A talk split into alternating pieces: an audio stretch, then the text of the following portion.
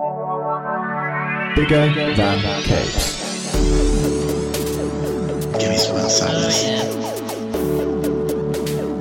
Yeah, I was, I was looking forward to it, and then I watched it.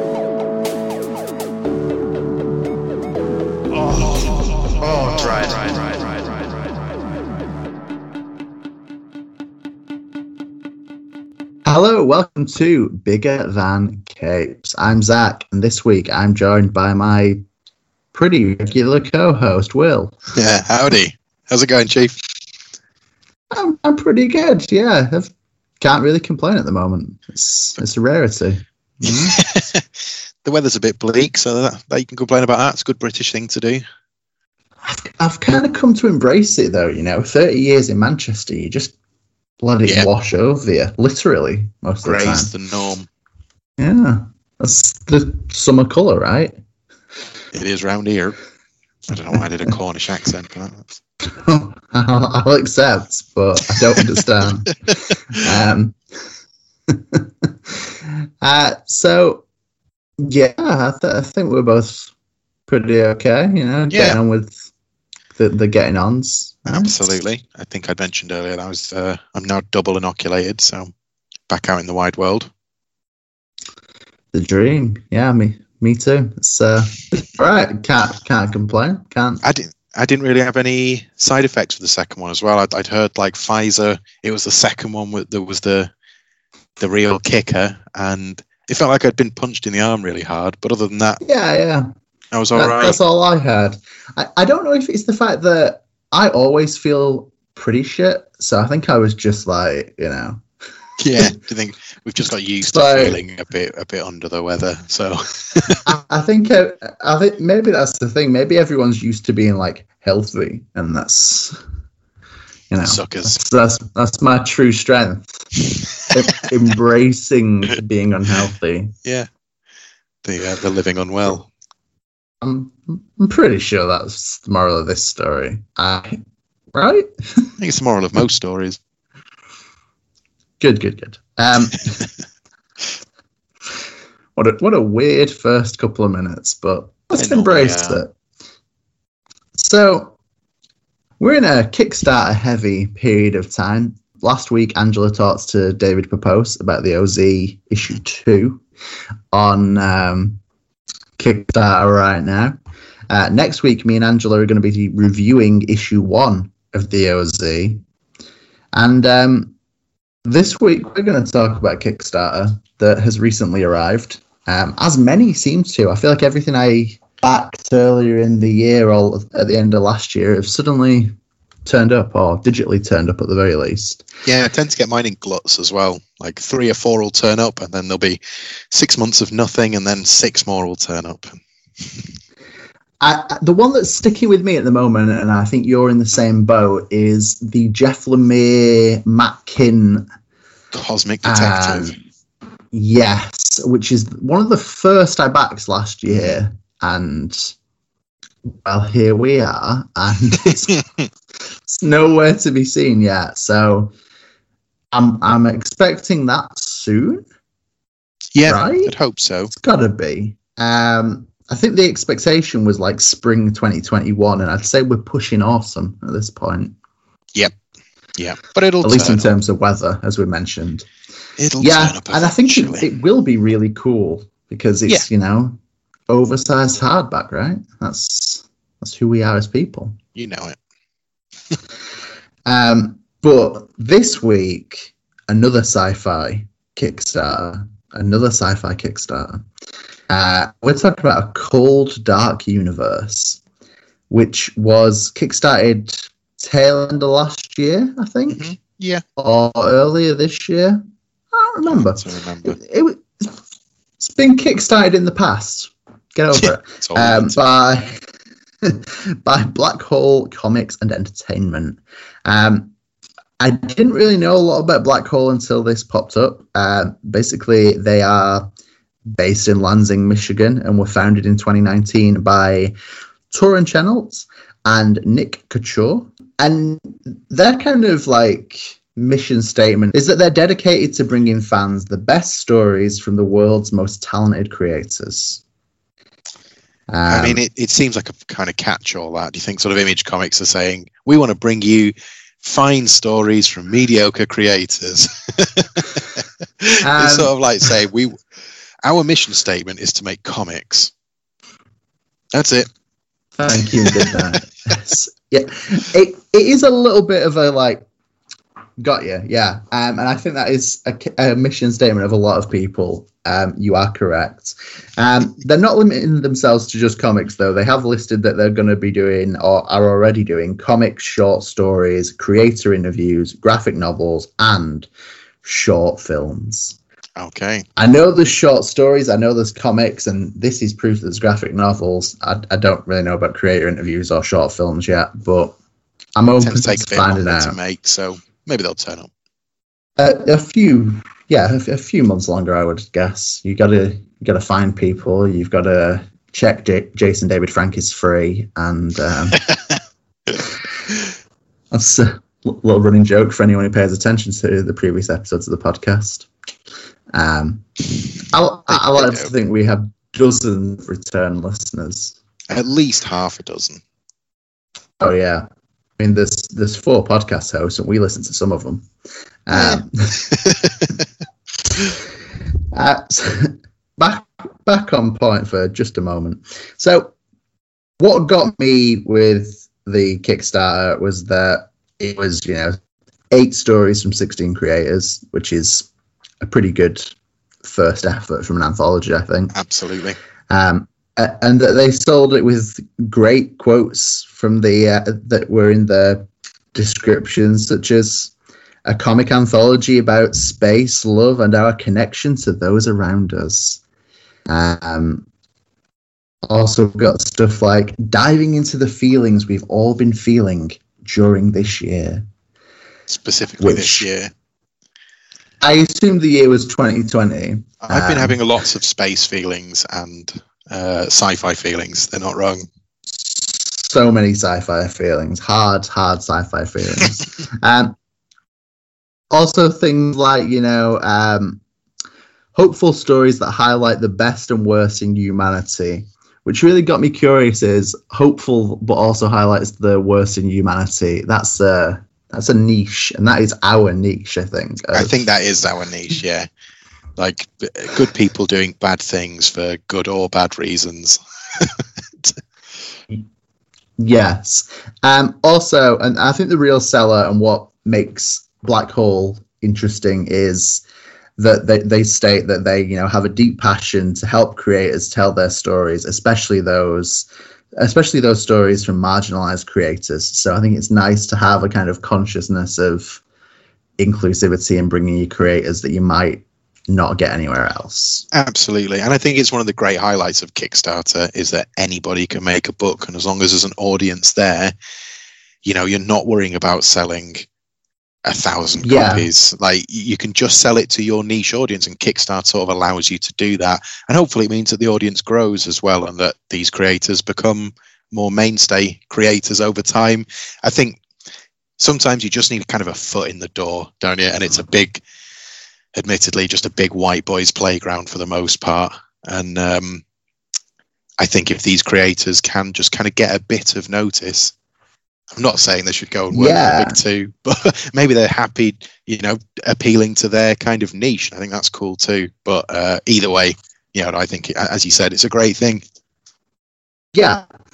Um, so, and, and other people clearly thought that too. I think there were 420 ish backers. Um, I think they were about a grand and a half over their funding goal at the end, which, which was, I think, like 14 and a half grand in, in dollars. I don't do dollars, you know.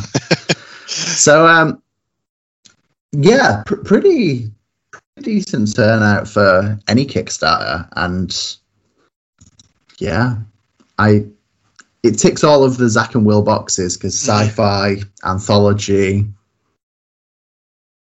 worst of humanity, worst and best of humanity. yeah yeah It's, it's our like you know, it's our jam. it's Um, our stuff What also got me is obviously with hopeful sci-fi immediately puts us onto a wave blue world, which is yeah the last anthology we discussed was maybe someday.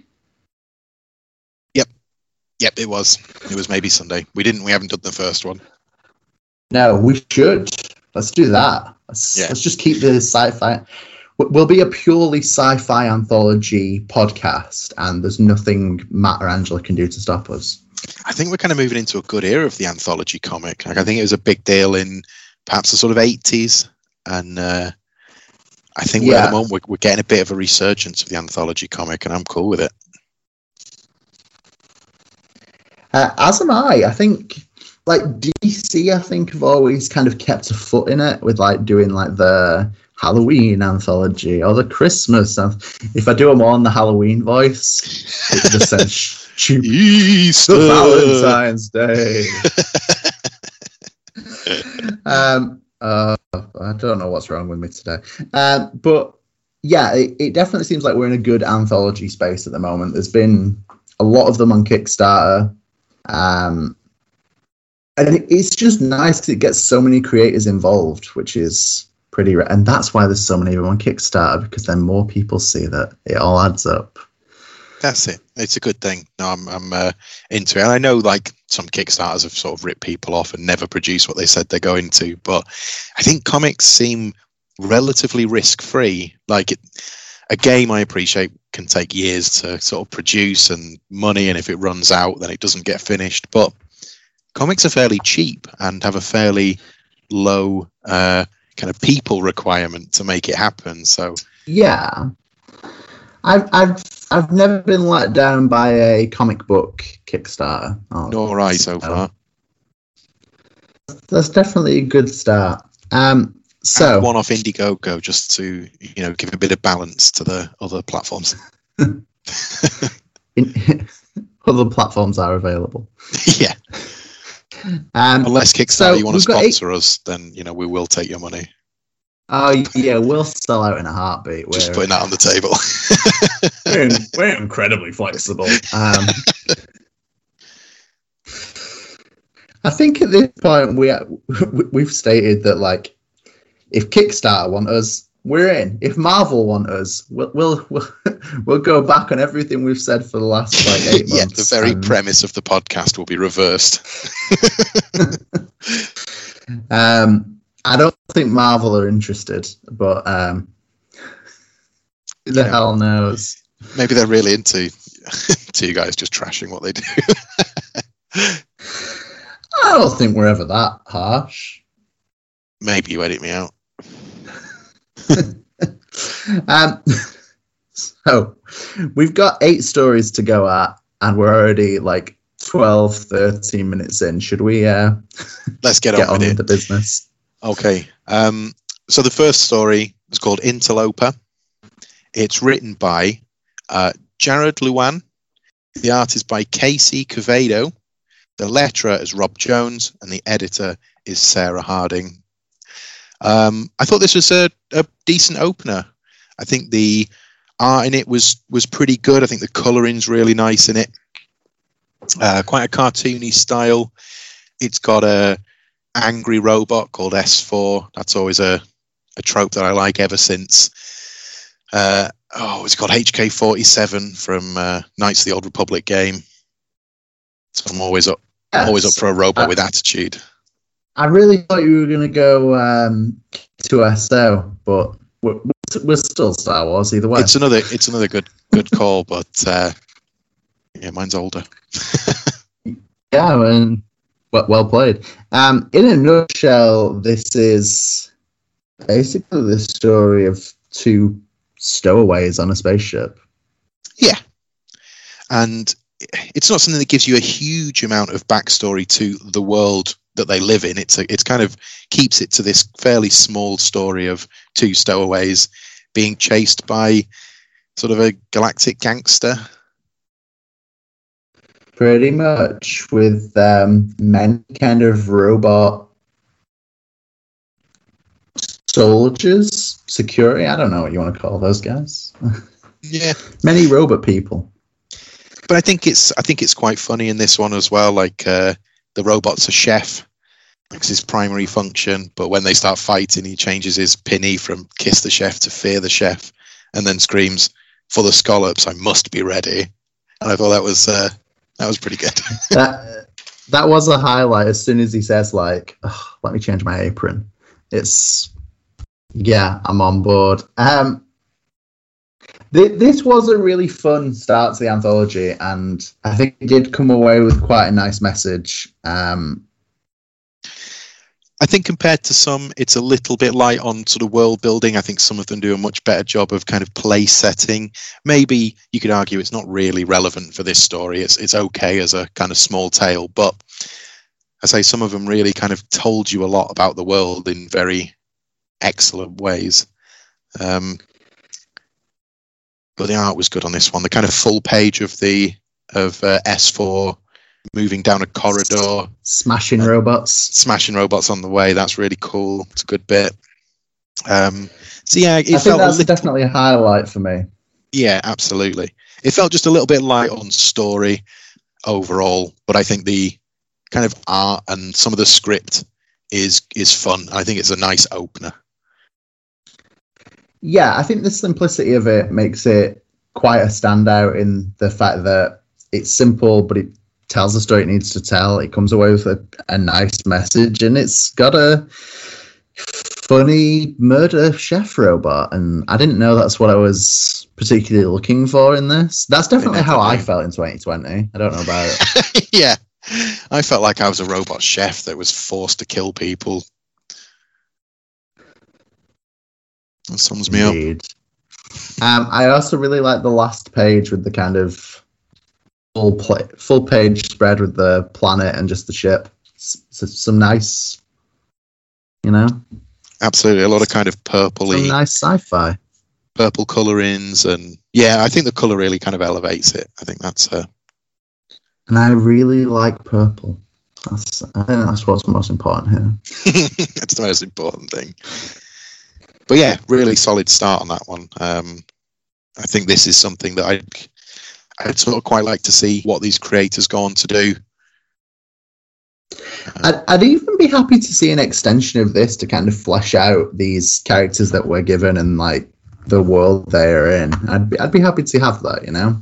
Indeed, if this was like a launching platform for series, um, I think this this would be one of the ones I, I would, yeah, be interested in seeing kind of what happens next.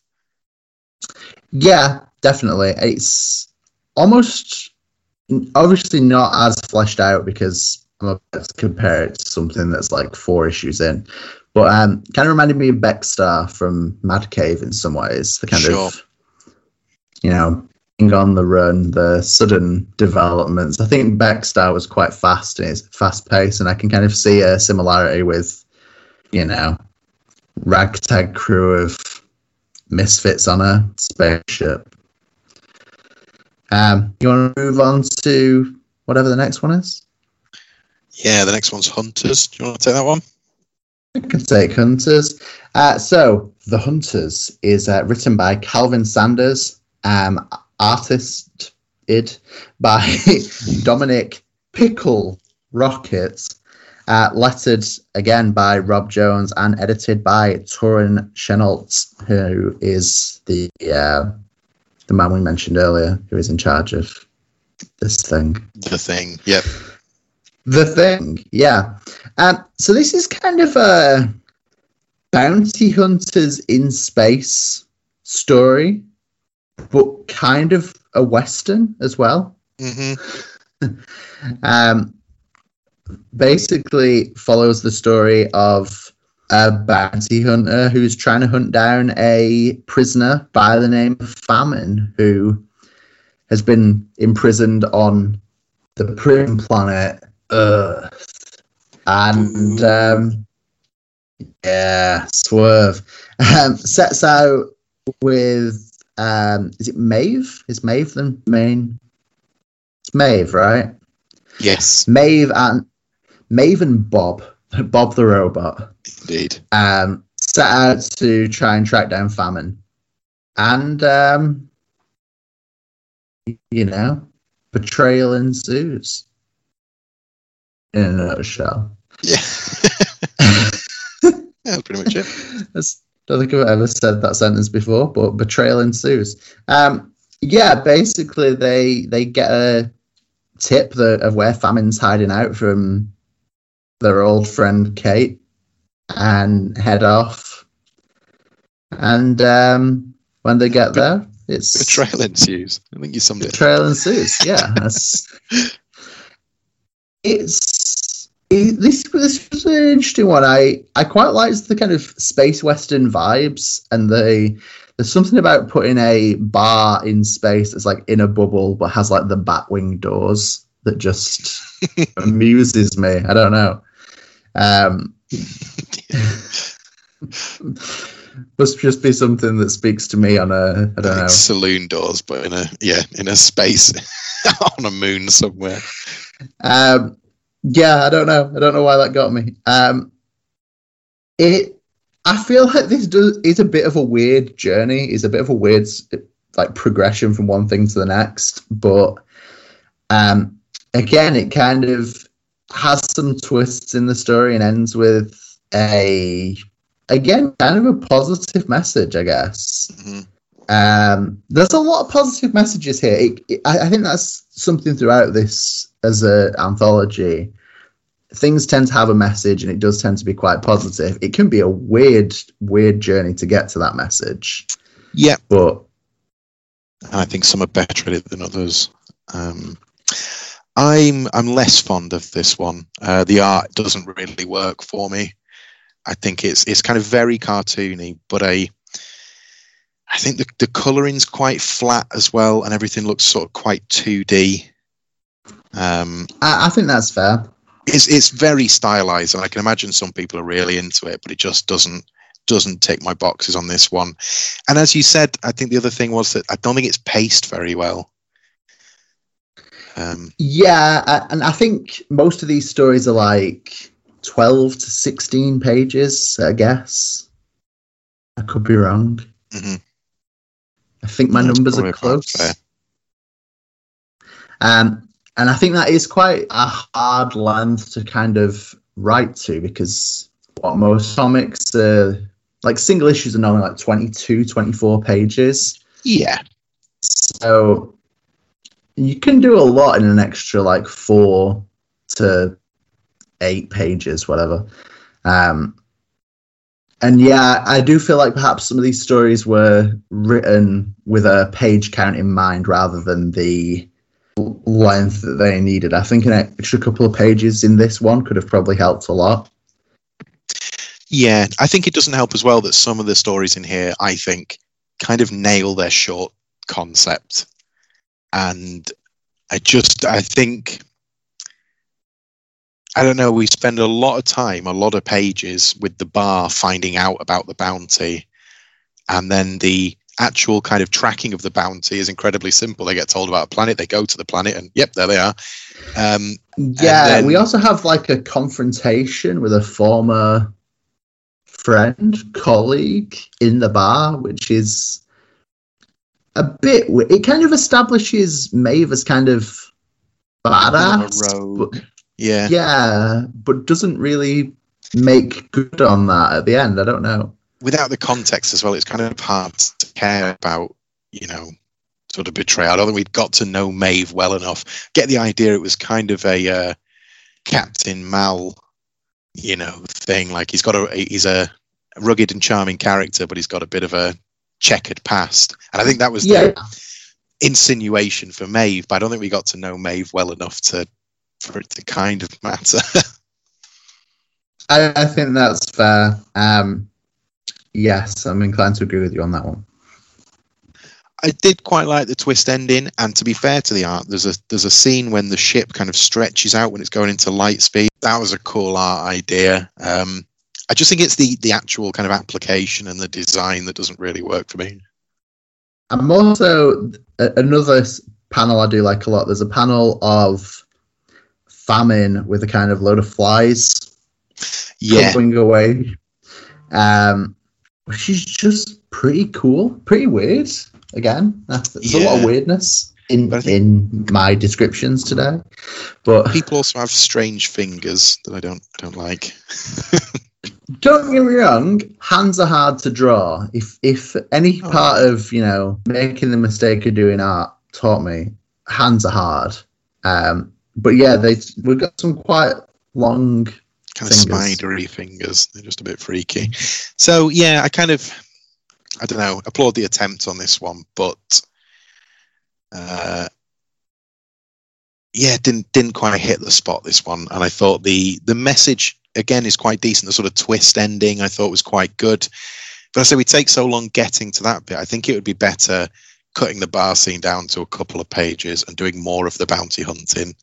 Um, I think would have been might have been a better balance, but hey, I, I agree. I think yeah, less bar scene, more bounty scene, bounty hunting scene would have perhaps been a, a good call. where they eat a bounty together.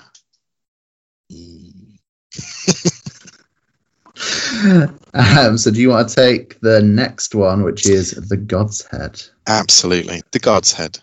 Written by Candace Rugg, artist Alex Smith, lettered by Rob Jones, again, prolific, and edited by Torin Chenault, I think is how we have collectively decided.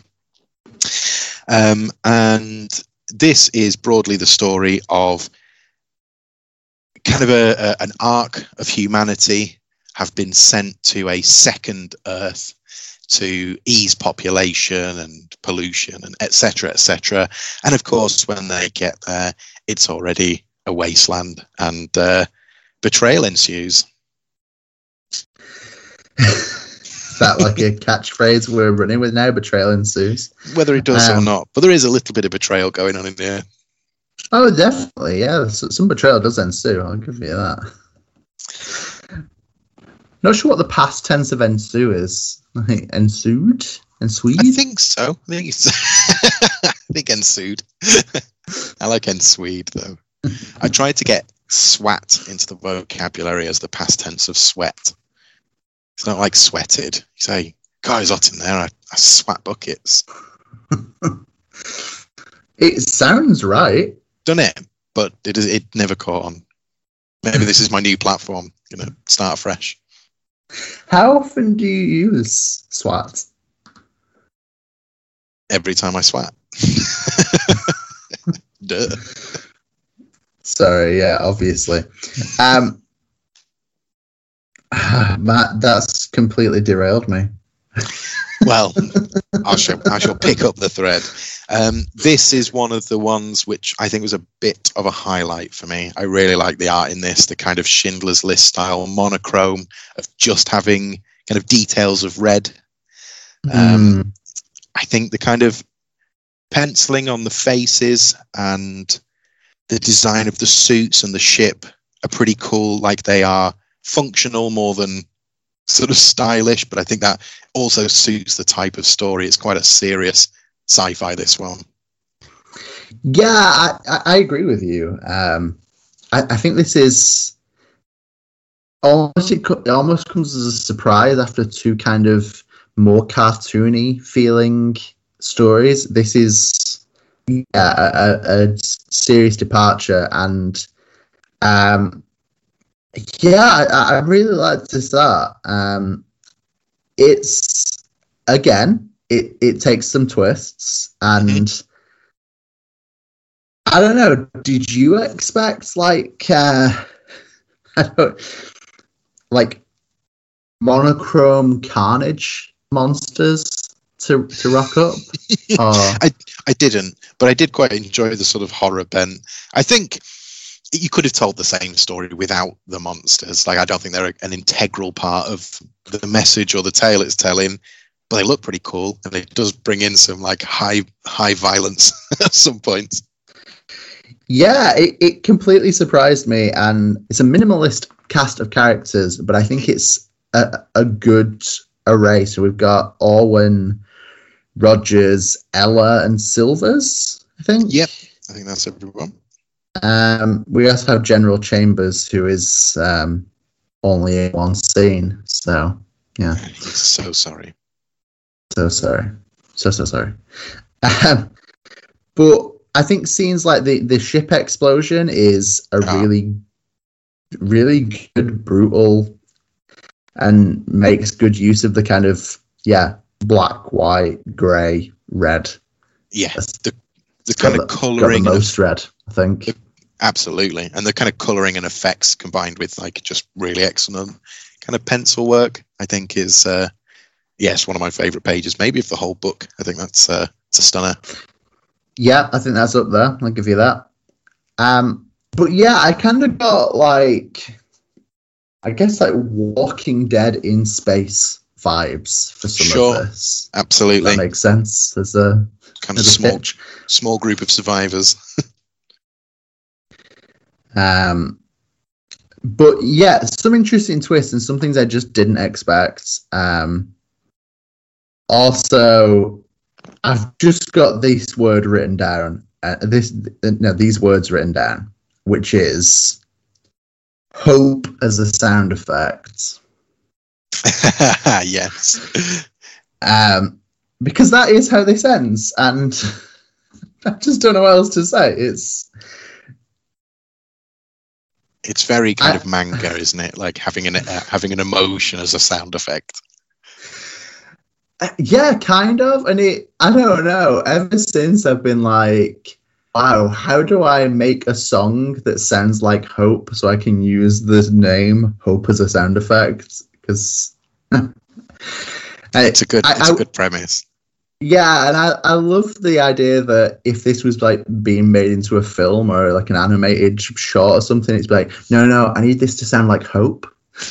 have you got a you've got a, a hope button? Does anybody? Like, is, is, is that somewhere on the keyboard? Is the no? I, I I appreciate I am being a bit of a dick, but I don't know. It, it, I, I like the sentiment of it, but it also just immediately hit me as that's funny. It's it's not meant to be, but and it, I appreciate it's my own mind putting together the sentence "hope" as a sound effect, but yes, No, I think you nailed it.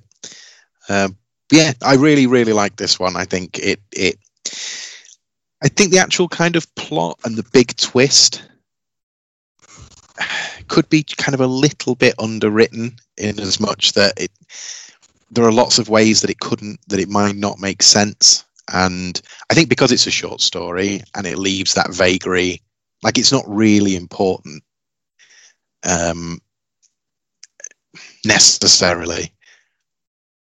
But Yeah. despite despite that, I think the kind of character dialogue was good, and um, I just thought the art was was fantastic. Like I think this was one of the standout arts for me, for sure.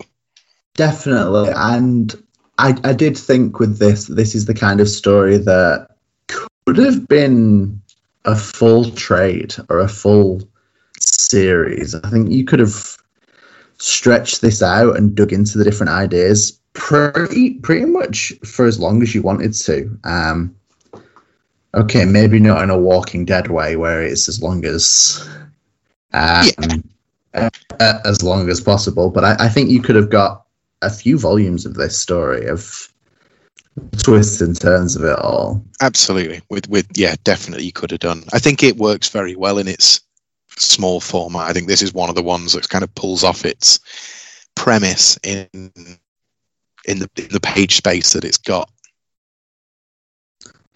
Yeah, definitely. It's yeah, this is one of my favorites, and I, I was I was fairly sure this was going to be one of your favorites as well. So Picked it out, yeah, the grimmest one Um, so far. that's the thing. Just like which is which is the one that seems bleak. That's where Will lives. Tick.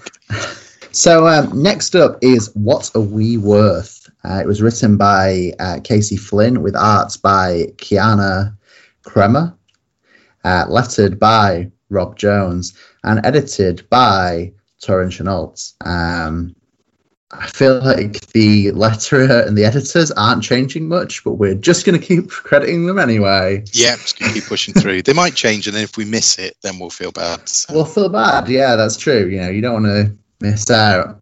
I, I, I- get the distinct feeling it's the same letterer for the entire thing, but hey, ready for Rob out. to prove me wrong and no show one of the lettering jobs. so, in a in a nutshell, this is Do I keep saying in a nutshell, or am I? You said in a nutshell a fair amount. But I think that's okay. I think it's within tolerances of nutshells. Good, good, good. So this is basically there's been an ongoing war, and the good guys question mark that the people we're following their military decides to use the ultimate weapon the planet cracker Yeah, not the Death Star. to um, end this ongoing conflict. But that's not the story. That's just the premise. So once they've ended the conflict, um, we follow L and Cam, who basically work cleaning up debris from space battles, um, which then opens up the debate of like, if you know, um, if L gets cut from his, he's drifting around in space, you know, collecting debris. If he gets cut free, it's kind of company policy that they just let him drift off because it's not worth the effort of saving him. Um, it's is it an acceptable risk that he's described as, or It's not profitable. Not profitable to go and save them. that's the one? Thank you. Um, so a pretty a pretty bleak little topic that we we, we get ourselves onto. Absolutely. Uh, The the first thing that um, my read was that Elle was a woman. I don't think it, you know, I think like the ambiguity is absolutely fine. It really doesn't matter for the purpose of the plot. But I, uh, my read from the art that Elle was is a a good point. You could be right. Again, really doesn't matter one way or the other because the story doesn't revolve around that particular point. But anyway, that was that. so I'm going to refer to her as a she, and you can refer to him as a he. And Do do we meet in the middle and go they? Schler, Schlim and Schlur, few Futurama fans out there. Um, no, you could be right. I I don't know. Yeah, you you could well be, well be correct. Interesting.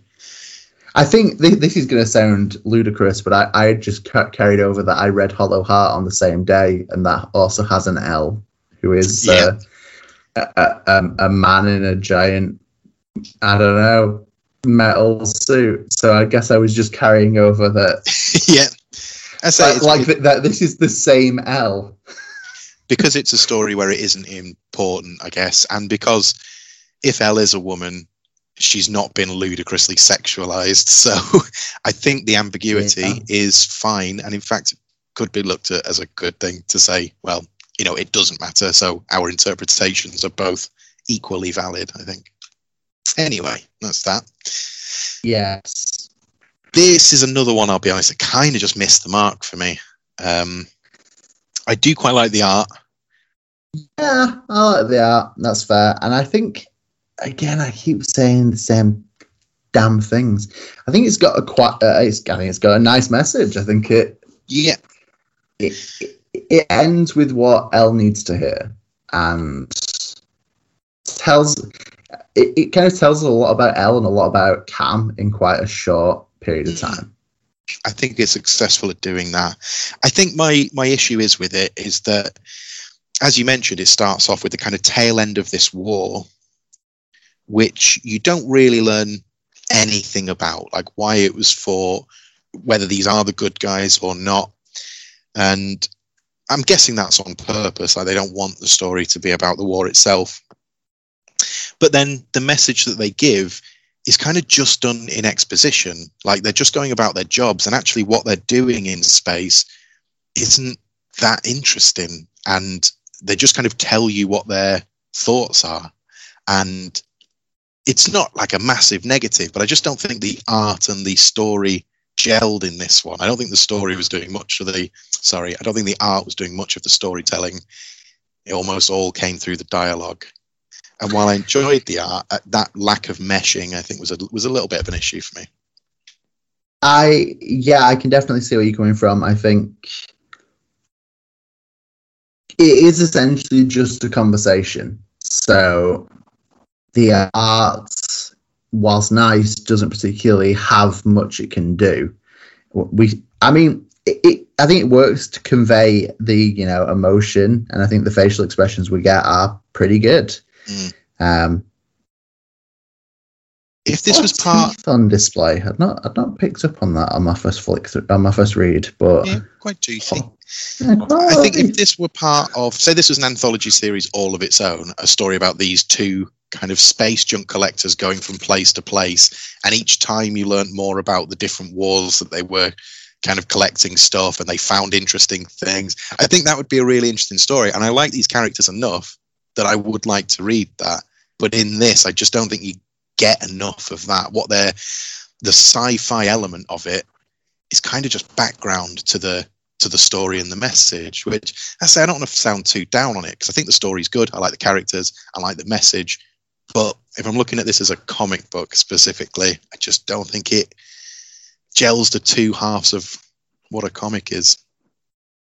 I I think that's fair. Um, I also quite like your pitch of a full anthology of space scavengers. I, you know, That'd be cool, right? Written by different people, but the same two just cleaning up characters. space. Yeah, and every time, like what they find is the kind of the crux of the story, and it'll, or it could just be a conversation about life that they have while picking up debris. But if it's in the middle of other plots, I think that fits better. I don't know. I don't know. Are you writing that down to post to yourself? Um, I feel like we. Yeah, I don't. I don't know if we can. I feel like we probably need to cut Casey Flynn and Keanu Kramer in on this to do like a like a four way like Kickstarter campaign. I think. I Mhm. think that we'll kickstart that. We'll get some other creators in because we don't know what we're doing. We're Um, exec producers. Yeah, it- it'll be a kind of um, bigger than Capes presents, where we kind of take that Stan Lee role, where we've not read your book and we're um, not responsible for it, but we just want you to know that we're here if, if you need us. Yeah, we'll just we'll just say you're great. we'll Um, just say you're great, and that's that. Yeah, and we we can write one. I think we've both got a. I think we both got a space cleaner upper story in us, right? Yeah, yeah. why not? But um, I thought this was just kind of a narrow miss for me. Didn't didn't quite. I think just didn't quite. Um, yeah, no, I feel you. I, I like the art and I like the writing, and I, I, yeah, I feel like the two things perhaps just need to be a little bit closer together in what they reflect. It's nice seeing the different perspectives. Obviously, as L drifts around in space, and Cam gets to tell his story whilst you know reminiscing on the giant space um bin like man garbage truck. truck. Yeah, what, what, what, what's the English term for that? Do we? What's an English garbage truck called? Bin van, bin. You know. Now you've posed the question. I don't know. Bin wagon, bin. I have no idea. Bin wagon sounds plausible, but it also sounds like something that you've just made up as well. yeah, so possibly. chuck in the bin wagon, you know. Don't know. Yeah, space bin wagon. That's um, the clean sweep. One two eight one Z. That's that's what it's called. That's the color. That's shit. Job done. Um, yeah, whatever Will's point was, I, I agree largely. Because I'm just talking. I've I've, un, I've just I'm just chasing bin wagons down the street. I don't know what I'm going in on space. about anymore. Drifting after the old bin wagon. All right. Should we go on to the next one? Yeah, yeah. Right, the next one is Space Punks. It's written by Nick Couture, who is the other half of the Kickstarter now. Yeah, yeah, yeah. The it's uh, the artist is Gabby Scanlon. It's lettered by everybody's favorite Rob, Rob Jones, Jones. and it is editored by Sarah Harding, who I think editored the first book as well. First I like how you keep saying editored. Like yeah, I've uh, decided to really own it. Yeah. Not bad. I like it. and uh, this is the story of a uh, kind of armed robber on Mars. Um, kind of plotting and carrying out a crime, pretty much. Yes.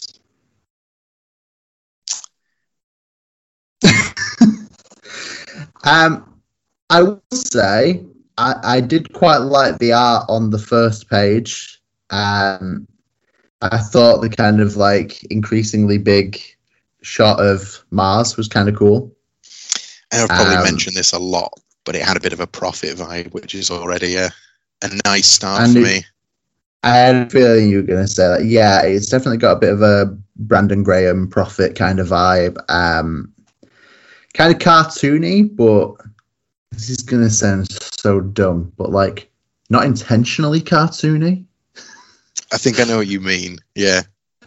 Don't know how to explain that in better words. I need to learn more words if we're going to keep doing a podcast. um, first big question for me hmm It's a tapas restaurant that they eat at. This they're eating a Top Dog Tapas that does hot dogs and fries. Doesn't add up to me. Yeah, unless they're very tiny hot dogs and fries and you have like 16 of them.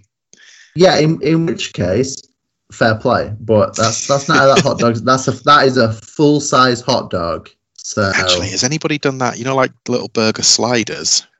You can have all Yeah, yeah. different ones and then like a slider tapas restaurant where you just order like lots of little burgers, chicken and beef and blue cheese on one and then like pickles on one and oh, that'd be good. I'm I'm gonna yeah I'm gonna give a shout out now to a, a restaurant that aren't gonna hear this, but there's a place um in a town near Barcelona called P Tapas um that do like yeah little burgers and little hot dogs. Um, but Oh, god damn that that's that's good food and um it doesn't if, if they if they want to sponsor us all day. Yeah. Oh, I yeah, mean, we will, i will i will gladly relocate for a good restaurant. That's is that who i am? I think that's who i am. Yeah. We could start doing the podcast in Spanish. I mean, I don't speak a word, but i think i think we'd learn. If Yeah. if there was enough free food i think we would quickly adapt. It'd be worth it. um i don't know what the tapas comic book crossover like fandom is i don't know if there is one but Mhm. if there is, I- I'm happy to capitalize on that very specific market. Yep, yep, yep, yep. Sorry, um, the point, I believe. Um, I'll let you get back to it. I um, this feels like another book where the the element of sci-fi is kind of irrelevant. Like it's set on Mars, but the city looks like it could be like New York. Other than the fact that everything's sort of red, like nothing is. I did consider like, is it is it a story about nostalgia? You know, like they go to a baseball game and it's just the same as it would be on Earth, and his best friend is obsessed by like '90s nostalgia, and like, is it a story about kind of humanity's grasp on the, the familiar, and you would go all the way to Mars to build the same city again? I think if that were the case, think, that would be good. But I don't. If it is, it doesn't follow through on it. I feel like that's definitely part of the premise. Like, I, I definitely got the kind of nostalgia aspect. Um, this is also, I think, the first time I've seen someone wearing a FUBU hoodie in a comic book or in any media in like 20 years. So, yeah, nice. I was particularly impressed with the Game Boy that had the attached, uh, like curly light that you could get on it because it wasn't backlit. That's excellent. Yeah. Um, God, the Game Boy SP took too long to come around with that backlight, you know, revelation, didn't it? Yeah. What was that like? that, was probably was was the Game Boy SP like probably the two thousands? oh, I. Yeah, yeah, I think so. Um, certainly, the I had the SP like clamshell one. I think that was Yeah, later yeah. still. It's good, Oh, good they were machine, man. Yeah, Mm. Still got it. I don't. Go and dig it. Disappointingly, Might go and dig dig it out, play a bit of Tetris. I've got a lot of my Um, Nintendo consoles. I've got my NES, SNES, 64, missing my GameCube. I've got my Wii, my Wii U. Ah, I've got a GameCube if we get together. I've got a GameCube and the Advance SP if we get together. We can probably finish this. which I don't have. I don't have my Game Boy anymore. Most most upsettingly, um, I really want a Virtual Boy. I know they're shit, but I just I just want to. Just want to have one. filling Yeah. in the gaps. Anywho, Um, talking of for nostalgia, another for another shout out that's not going to help us, uh, I've got a friend who goes by the name Joe Bleeps who refurbs Game Boys, so he can probably hook you up. nice. And Joe Bleep's is a good name. Also does chip tune. Oh, lovely stuff. Love me a bit of chip tune. Um, but the masks they pick to uh, go and rob the store, I mean, they're provided by his 90s loving friend, but our uh, pinhead scream guy and Jason Voorhees. and Jason. Yeah. So again, a, a good nostalgia kick. I just don't think the plot really fills that out. Um, the the plot seems to be this guy kind of down on his luck, commits a crime, gets caught, goes to sort of space prison, works on a space mine, and then it's all right again in the end. and, uh, Yeah, I I was kind of into where this was going. I, I liked the like nostalgia threads it was pulling at. Um his motivation for robbing the place kind of threw me because his girlfriend Sophia seems to um is he Antonio? Yeah, he's Antonio and she's Sophia. Um she doesn't seem to be like strapped for cash. Neither okay, obviously he's robbing places, so I guess he's not strapped for cash. But she doesn't seem to be like, "Hey man, we're broke, go rob some banks." She just seems to be like, "Why? Why are you robbing banks, you jackass?" yeah. Um, which is really odd to me. It it doesn't flow very. I feel like we don't understand why he's robbing banks very much. No, he isn't robbing banks. That's part of the problem. First up, not robbing banks. convenience Rob stores, as the as the Yanks might say. Yeah. The corner shop. Um, yeah, Jono's corner shop, nonetheless. And yeah, I, I don't really see, I don't really get his motivation. And then the fact that he comes and confesses to his girlfriend, and she's just like, "Don't worry about it. My dad's got a mine you can go and work on out in the wastelands. It'll be five years though, so." And he goes, "All right, yeah, I can go and do that for five years."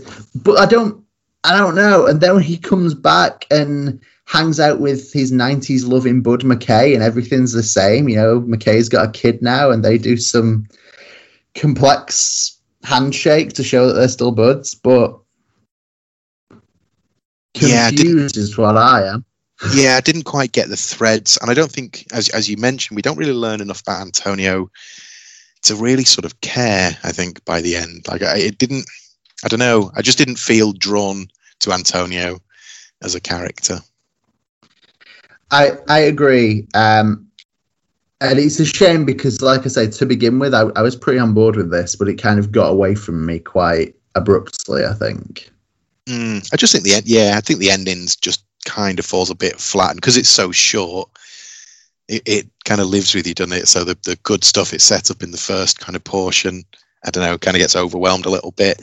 As far as the art goes, I actually think I prefer the coloring than the art itself. I think the coloring is really cool. The colouring Uh, is nice. I think. Don't get wrong. I think that there's some great aspects within the art, though.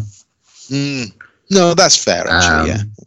Don't be too harsh art. I, I think actually the the kind of five years later shot we get of the mine and then Antonio on the train back is a really nice panel. Like, no nice page. It kind of Mm, is really well agree with that. balanced.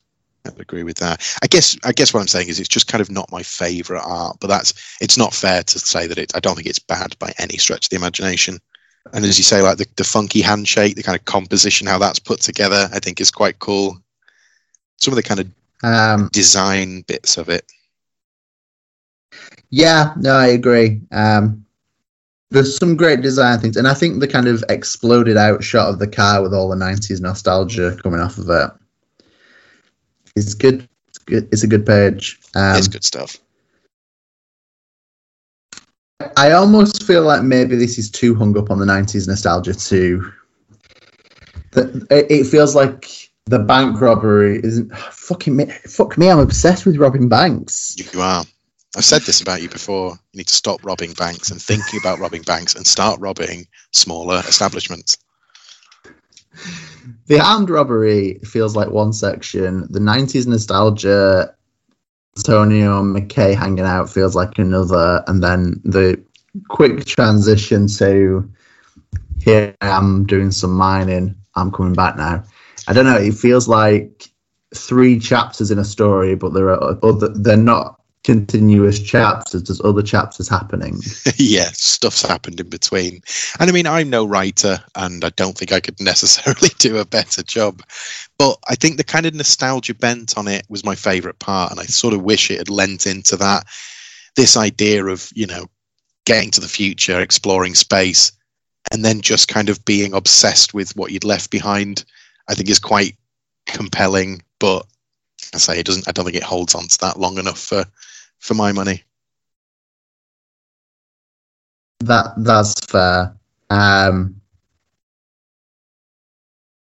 that has just made me question though: is is the nineties is the nostalgia a tie into the written in twenty twenty and looking back at the days of you know back before twenty twenty when you know it was all Game Boy lights and nineties rap. Absolutely. I completely agree with that. I just sort of wish it would double down on that.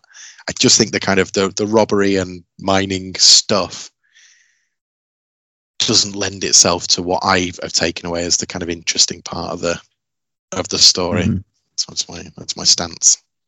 Sticking with it. I'll it. So next up is Rob Robertson. No, Rob Robotson. Rob, robot, Robertson. Ro, Ro, Robertson. He's a robot.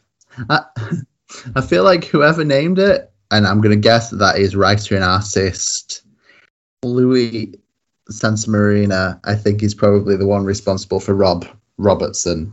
Robertson. Rob- it's it's so alien to say robot son Son, Robertson Robertson. I, I keep forcing it to have extra letters. Um, also lettered by Rob Jones, edited by Torin. Uh, just Torin now. I'm just I don't know. Just Channel, first maybe name maybe Chano. I don't know. we've, oh god, don't don't open the door of me saying other words I can't do. no, let's So- uh, let's talk Rob Robertson. In in essence, this book is this story is the story of a group of like I guess like post-apocalyptic scavengers. Mhm, Yeah, post-apocalyptic scavengers. is What I'm going with. that. Yeah, Um, the names we get are Hardback, Olneo, and Cassius. There are more than that. There's an extra one who doesn't get named, I don't think. But those are a turtle, an owl, and a wolf person, or a dog person, maybe more specifically, um, who are kind of scavenging around. And we don't know why, but all Olneo is not getting any memories of who he is. So they're scavenging and they come across this like robot's head, and Olneo is like, maybe it'll tell me who I am. know why. Don't know why it works. It's and and basically pops his sword into this robot's head and can see all of the robot's memories. Um, I don't know why that's how it would work, but that he would plug into this robot and know who he is. But he plugs into this robot, and they basically get a look into this robot's past, essentially. Um, Yeah. That kind of does just some weird time jumping because reasons. I think you just get you just get kind of segments of its memory, don't you, at different points of this kind of increasingly delusional robot uh, who is sort of obsessed with the human race, despite the fact that they appear to have been completely wiped out by this point. Yeah, and he's just kind of strolling around the planet talking to himself, but he thinks he's talking to John and Beatrice, who I guess were. Well, we see him at the start on his ship with a skeleton, and um, he's got a killer line, which is, you know, "Oh Beatrice, John will be home soon." He hasn't been the same since food and water ran out 190 years ago, which is just like, all right. Um, and I don't know. He he just yeah, increasingly delusional, strolling around Earth, trying to like evaluate the situation of where we all went, and I don't know. He he gets picked up by a bird at one point, and then he's got a little cowboy hat, and he's jetpacking around. It's such a it's so it's a real weird ride, but he's kind of adorable in his surrealness, I guess. What do you think? I absolutely love this. This is my like other big favorite of this series. Um, firstly, I think the art has that kind of Stokoe style mushiness to the cartooning that I immediately Yeah. really like. Uh, I think it's genuinely funny, including the bit you, you pointed out. and like the bit when he says, uh, according to the theoretical framework and the data from the fieldwork, mankind has transcended to another dimension. It evolved to another state of consciousness. And then as he walks away, it's just huge piles of skulls and bones. He's just increasingly delusional about what's going on. But I also love the fact that it starts off with this weird, like you say, like semi fantasy story of a alleged chosen one who has no memory but also has a magic sword. But all of his companions are absolutely sick of hearing about it. Like every time he pulls out his sword, they're like, "Oh, not this again!" And I just found it so funny. And I think, as I was saying about some of the others where the pacing didn't quite work, this manages to tell two, like almost complete stories at the same time. I think both both the like little fantasy scavengers and the robot story are both great. I think they're both really funny. I- agree. I, I I was really surprised by this because it's such a weird like mash of two ideas, but both of them carry really well. And um, this is one of the most cartoony in style for the art, but I think it just nails it. It's Mm. it really suits this style and I don't know the the I, the chaos of the story really makes it work, and I I just I feel like you could tell me a load of stories of just an owl an owl person walking around stabbing things, hoping to find out who he is. Yeah, I'd read that. And I I think don't know if I'd understand most of it, but I'd read it. I think it's one of those that again, like the lack of backstory about who he is, feels like it's made all right by the fact that they're so sick of him, like, yeah, constantly retelling this story that it just makes the fact that you don't know funny as well. And I like the fact that, that they're like this kind of almost masters of the universe esque gang of misfits who are all Yeah. like in battle armor and animal people just strolling around clueless. One Um, got a sweet keytar that can pick up pick up scrap. Yeah, and and then there's Hardback the turtle who's got like a old school aviator helmet on with the goggles and everything. It's Yeah, it's good. It's weird. Um, a detail I really liked as well is that the paneling when we're in, um, I'm going to guess Rob the, is the robot, right? yeah, I would guess so. Yeah, I, I would assume so. Um, like when his memories are like cut in between scenes, they're all kind of glitchy around the edges, and there's like little squares cut out of them. yeah, absolutely. I think that's very cool. Yeah, very much my kind of detail that I'm sure most people don't care about, but you know, I think that's it. This is the probably the story with the least kind of message, I guess. It's just a fun romp, but the art and the writing and the script, I just thought were an absolute perfect marriage. I really, really like the vibe of this, and I would definitely read either more of this story or just more of this person. Like I'm completely on board. Yeah, oh, definitely. I I could go for more of this quite comfortably. Um, just yeah, just a really good standalone story that is bizarre but pretty lovable. Yeah, You uh, want to take the next one? I will take the next one. This is The Life Giver. is written by Gabe Gonzalez. The art is by Elizabeth Mallette. It is lettered by Rob Jones, and it's edited again by Sarah. Sorry, edited by Sarah Harding. and yes, this is. is the story of uh, humanity has ended up on these kind of space arcs that look like giant whales that um, kind of survive around a giant tree. And it's supposed to be a combination of technology and nature. Earth has been ruined, and now everybody lives on these kind of arcs. But within the arc, a, a sort of insidious cult has formed, uh, hell bent on kind of destroying the, the ship and the ecosystem under the guise of, of a kind of uh, Gaia, Mother Earth style religion, I suppose. And uh, we follow the daughter of one of the creators, whose name has slipped my mind. Noel. Noel. Noella. Noella, thank you. Um, as she kind of comes up against this this cult. Yes, she does. Um, it is. It's quite a good story. I thought. I. I feel like there's some details that I would like to know that we don't particularly get, but Sure, yeah. um, I feel like it wraps itself up pretty tidily, although a little bit. Like we've said previously, it's it's quite a sudden ending. I think the pacing isn't hundred percent. Mhm. Um, I like that her friend is inexplicably a masked wrestler who we never get the real name of. He's just the Flying Violet. Yeah. We're basically told nothing about that. Apart from the fact in he's rubbish at it. Yeah, and, and just the it was a draw. The last time it was a draw. Hey, didn't lose. It was a draw. It's is the kind of bratty argument that yeah, I am all about.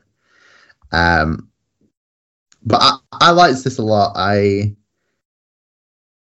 I just thought it had quite a nice message, and the the cult were pretty creepy, but kind of believable. I think. Indeed. Yeah, I thought the cult stuff was some of the kind of strongest bit about it, like their message, why they're doing what they're doing. And as any kind of good cult should do, it makes a little bit of sense, like just enough that you see why people are convinced by it. I think that's uh, that's good good writing. I think again it has very cartoony and fairly simple art, but I think it is of a like a, a pretty high quality.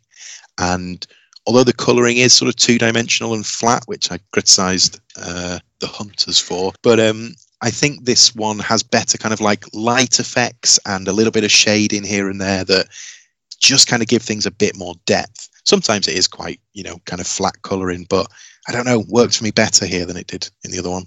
I, I think it just complements the art just that little bit more. I do Mm. have one complaint, and this has nothing to do with the art, but it did affect the art. So I'm going to throw that in while we're talking art. Is that there are some pages, the first is one. So the first, like, one, two, three, four, five. The first five pages of this hmm clearly have like production markings on them still. Oh, they do, don't they? A little bit of kind of yeah, little boxing to set out the panels. Yeah, there's a, a little box on it, and then the fir- the very first page. It's the only one that has page numbers. Um, I, and I, I don't know what that's about. I don't know if it was like left on in printing because it's in the it's in the printed version as well. So I don't know. Clearly, it was an accident, but it did distract me. Um, Yeah, and those pages don't fill. Uh, they don't quite fill the page either, do they? Tend to be kind of more um, different size panels and stuff, and then when you get a full page, oh, it does still. Some of them do still have the marking on, and the ones that have the marking have Yeah. the page numbers. Weirdly, Yeah, so I, I, don't, know if they were meant to be cropped or if they were meant to. I don't know. There's something in the production there that's not quite on. it does seem a little bit of a mistake. Uh, I've got to be honest. I actually didn't notice the first first time round until you've pointed it out. So I'm not going to Well, be too. you and me differ, Will. Indeed, yeah, very detail orientated. I um, I'm not going to mark it down too harsh on that. I thought there were bits where, like, there's one panel where they're out at night and the art is incredibly dark, and despite the fact you can't really see it, I still think it's quite effective. I think it's a good. It makes it look dark. I liked that. Yeah, I think as you've said, the lighting effects are quite well done, and to basically yeah put shadow over a large portion of the page and it still be quite clear what's happening is impressive. Um, especially if you're reading on. I, I, I wonder if that's how much that differs from the paper to the digital version. There's a question for you. It's a good question. I um, I read the digital one just to. I I don't know why. I know exactly why. It's because I'm lazy. It's slightly clearer in the digital one because iPads are backlit. Um, I I couldn't be bothered the other day walking to a different room to get the printed copy, so I started reading it also on the tablet at the same time. Because it was like six paces away. Um, Yeah, But- it's like ah, two rooms. I'm not going that far. but I think the the second page is a good example of the really good like lighting and shading, where her dark bedroom is lit by a kind of blue computer screen, and it just picks out the edges of the things in her room, and it really gives it a just very believable atmosphere. I think like, uh, does kind of look like what a room looks like lit by a screen. I, I completely agree. I think it looks really nice, and I hadn't noticed the detail before actually that she's got like all the plants she can possibly fit in her room, which is then obviously the point of this story in many ways. Yeah, that, that's it. That kind of conflagration of, of nature and, and science. As you said, I think the message is really good. I think it does kind of stick its landing. It's one of those that, because it is a short story, it's kind of a bit convenient of an ending. You know, like, like you say, it happens very Yeah. suddenly and everything sort of works out.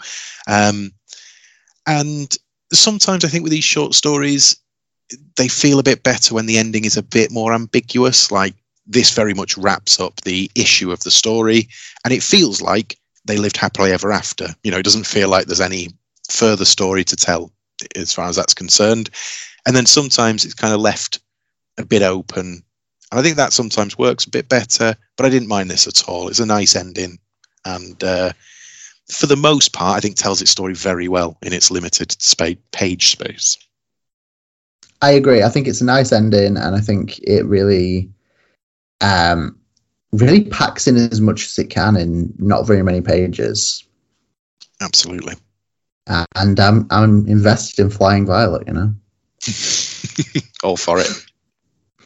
Whatever it's it's just that bit where he's like you know uh, while you're asleep they made me light heavyweight champion because they thought i deserved and it's just that they thought i deserved something it's like so you didn't win you didn't it's just like like you're doing good kid have a title like yeah, best most effort.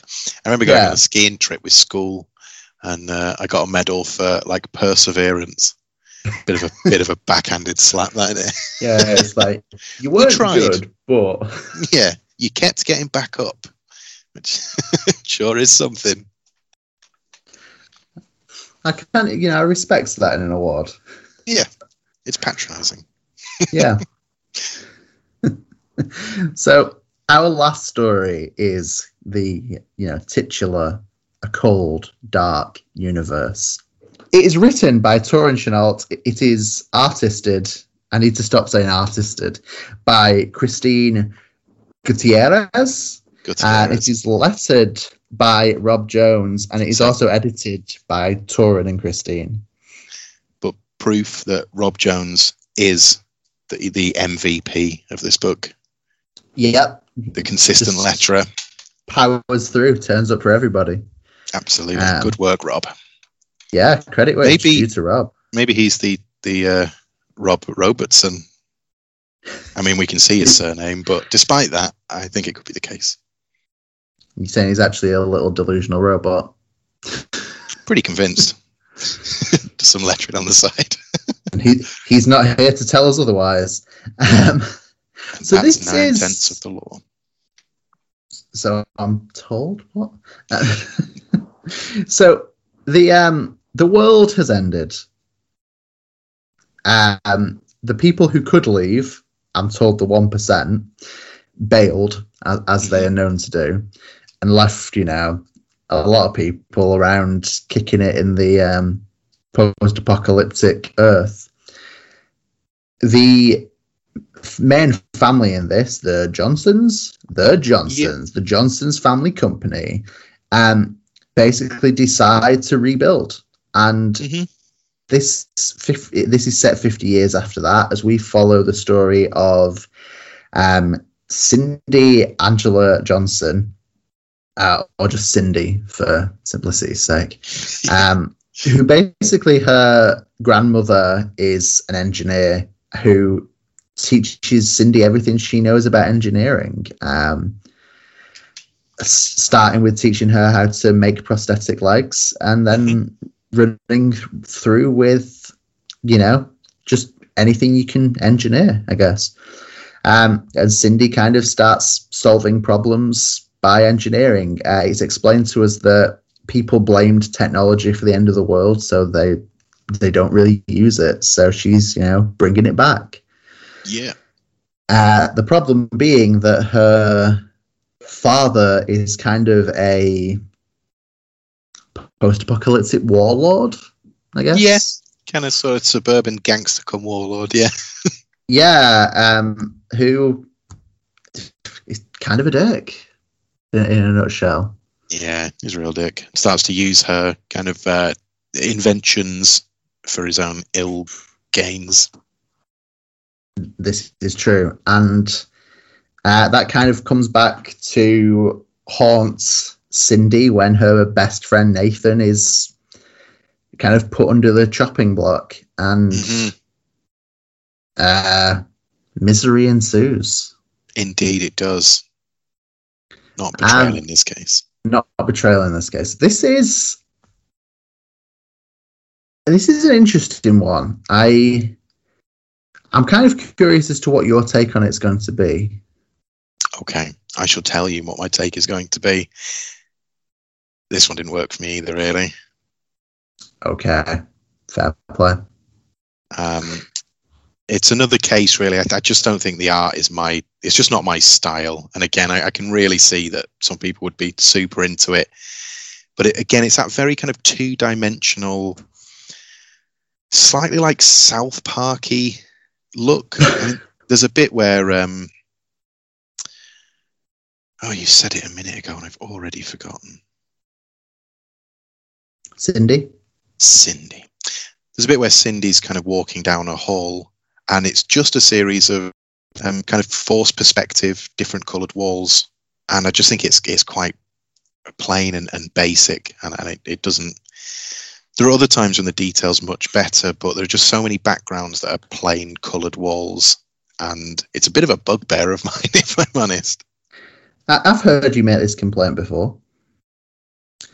Um, and I can understand that. I also sh- I, I kind of struggled with the like the use of like the Ben-Day dots is quite constant at times, and Mm, I'm I'm used to it being like a style of shading or like at least nowadays I'm used to it being like a style of shading or used quite um conservatively like by people like uh Tyler Boss did he use it in Four Kids Walking to the Bank I think so, and sometimes kind of ironically as well, like crossover with yeah the people from crossover having that kind of shading. Um, but yeah, it is ever present, isn't it? Really through this. I, I think there's a few little breaks but it's there's a lot of it it tends to avoid skin tone but Mhm. it's kind of present everywhere else yeah My other kind of major problem is this: I, I kind of didn't like the solution to the story. You know, these are mostly quite positive spins, and in this one, you know, old Earth has been taken over by this gangster family, or at least the area that we see, the, the place where uh, these characters live. And as you say, like her best friend goes under the chopping block, and her ultimate solution is to just leave. And Yeah, leave everybody else behind in that mess. And I, I just think it doesn't feel like a very positive spin on it. Like if life's too hard, get out of there. yeah, I agree with you. I think it's not the most logical of endings, or the most like. Okay, it might be a logical ending to, in some ways, but it's not the ending I really expected. yeah, it's sort of bleak in a in a in not a fun way. There are, you know, to, to give it th- some positives. Um, there are a couple of details I really like. Like when she does finally leave, the kind of last thing she does is tie her hair up like her grandma, and I think that's a really nice, you know, kind of bookend from where the story starts. Um, and sort of the character design's pretty decent, but yeah, I say it's just it's not my style of art, and I, I'm I don't want to uh, don't want to be overly negative, but it's just it doesn't doesn't do it for me on this occasion. Um, no, I am inclined to agree with you. Um, I don't know. This this didn't really work for me very well. There, there's some things I like about it. Um, there's those few positive pages where she's like, you know, doing technology and making little washing up robots and uh, junk lifting robot, a Like- forklift robot. That's what I'm looking for here. She kind of makes an exo suit, and again, it all gets sort of co-opted by her father, doesn't it, to make him more uh, more powerful, I guess. And I get that as a story. I, I don't know, like it could you could feasibly be unrealistic in this short period to tell the story of how she overcomes her gangster father and kind of frees her neighborhood, but it felt like that was the way it was arcing, and then yeah, for ultimately just to kind of just to leave it all at the end. I don't know, it felt a bit flat for me. I, I felt, yeah, I was expecting this to end on a kind of, you know, Cindy goes badass and she's going, you know, take this town back. Um, Even if she took everybody else. technology. Even if it's a case where she took everybody else with her, you know, there was something else, something a bit more collective. I think would have been maybe more satisfying. Not just jumping on a rocket and bailing. Yeah, No, I, I agree with that. Um, yes, I think that's ultimately my takeaway as well. And I, I, th- I think that's all I've really got to say on this one. I don't know. yeah. It's funny. I think did we do the same with the uh, a Wave Blue World one, where the kind of the main creator's story was not one of our favorites either. Quite possibly, yeah. Um, I'd have to go back and We'll have to see if that re- remains a trend. But uh, yeah, I, I, you know, on the whole, going through this book sort of a second time and writing down my thoughts, there was more positive about it than I remembered on the first reading. And there are the two stories, Rob Robert Rob Rob Rob Robertson, and uh, and the God's Head that I just thought were absolutely superb and then lots Yeah. of the ones that I thought were really good, and you know, for whatever reason, didn't didn't make it to the very top of my list. But I think it's mostly quite good. This, I agree. I think there's there's a lot to like here, and as, as a first like anthology from from a company, I'm I'm quite eager to see where they go next. Yeah, and certainly the first work that I've seen of these creators. I'm sure they've done other stuff, um, but they're not, you know, super well known names at the moment. And I think there's a lot of really great promise uh, for a lot of these creators. Yeah, definitely. I think there's a ton of potential uh, uh, amongst these seven or eight people, um, and I'm pretty eager to see where some of these creators go and what comes from that. Um, and equally, Black, like I say, Black Hole's a company I'm eager to see what they have in store for us. Yeah, absolutely. Um, I don't think it might not be in the digital version. I don't think there's any credits for these, but there are three kind of, I guess they're covers at the end or additional pieces of art Yes, um, that are superb. Um, I think we do get credits in the print version, but only Right. for the kind of space manta rays, which is Matt Harding, and then the kind That of one's awesome. the variant cover, which is the uh, uh, black hole baby thing. I don't know what that is. Yeah, the kind of co- that. co- Cosmo baby held by an astronaut. Yeah, is uh, by Dave Chisholm. That's also very cool, and I very much like the sort of astronaut falling into a black hole double Um, page spread. I think it looks sick. What's What's interesting to me is I thought that was going to be in the hardback, in the not hardback, in the paperback, um, but it isn't. It's only in the digital edition. Interesting. Do you, is there an extra one in the hardback? 'Cause I've only got those three in my, my edition. No, in the paperback we've just got the manta ray type thing, and then the astronaut, and then we've got a thank you page. Ah, I think my on this one the thank you page comes first. Oh no. Well, is is your thank you page like a list of the people? Um, of all the people who backed on Kickstarter. I see. Mine just says the end. Thank you for your support in making this dream become a reality. Then I get three Yeah. covers and then it stops. Which Yeah. is fine. I've got absolutely no issue with that. I'm not sure why the why there's a cover missing. One like one of the cover pinups is missing from the trade, and I'm not sure why there's a thank you page for the Kickstarters physically but not digitally. That's quite odd. Maybe maybe it was part of their tiering system. I don't know. Maybe uh, the just the digital version on its own didn't pay enough to get get a thank you page. Perhaps I don't know. Bit weird. Best best not to question it too much.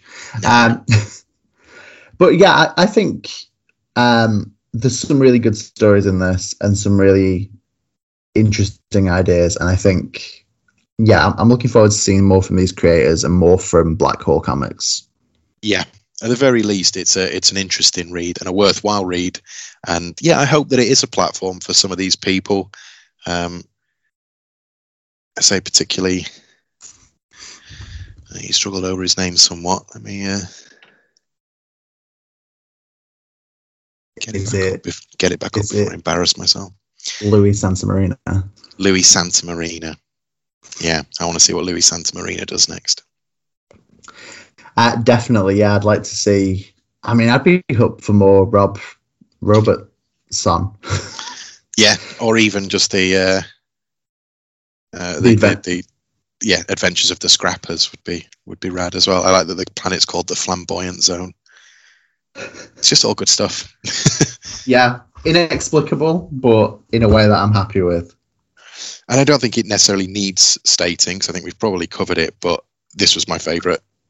Rob Robertson, Ro- Robertson was my favourite story, despite its difficulty in pronunciation. Yeah, I think we're just bad at names. I think we are. I think that's on us. We'll get better though, right? Yeah, I guess so. Over time. so I think that's us for this week. Yep. Um, I will be back next week with Angela to discuss the OZ issue one in another Kickstarter episode. We're, we're going heavy on them, as I said at the start. Um, and you'll be back later this month for our roundup. Indeed. Um, not sure what we're rounding up yet, so we need to figure that out. Got a good, good Um, batch, I think, though, this time. Yes, it's a good month for comics. So, with that in mind, um, we have been Will and Zach collectively bigger than capes, and we will continue to be. And um, remember that comics are bigger than Bigger than capes. capes.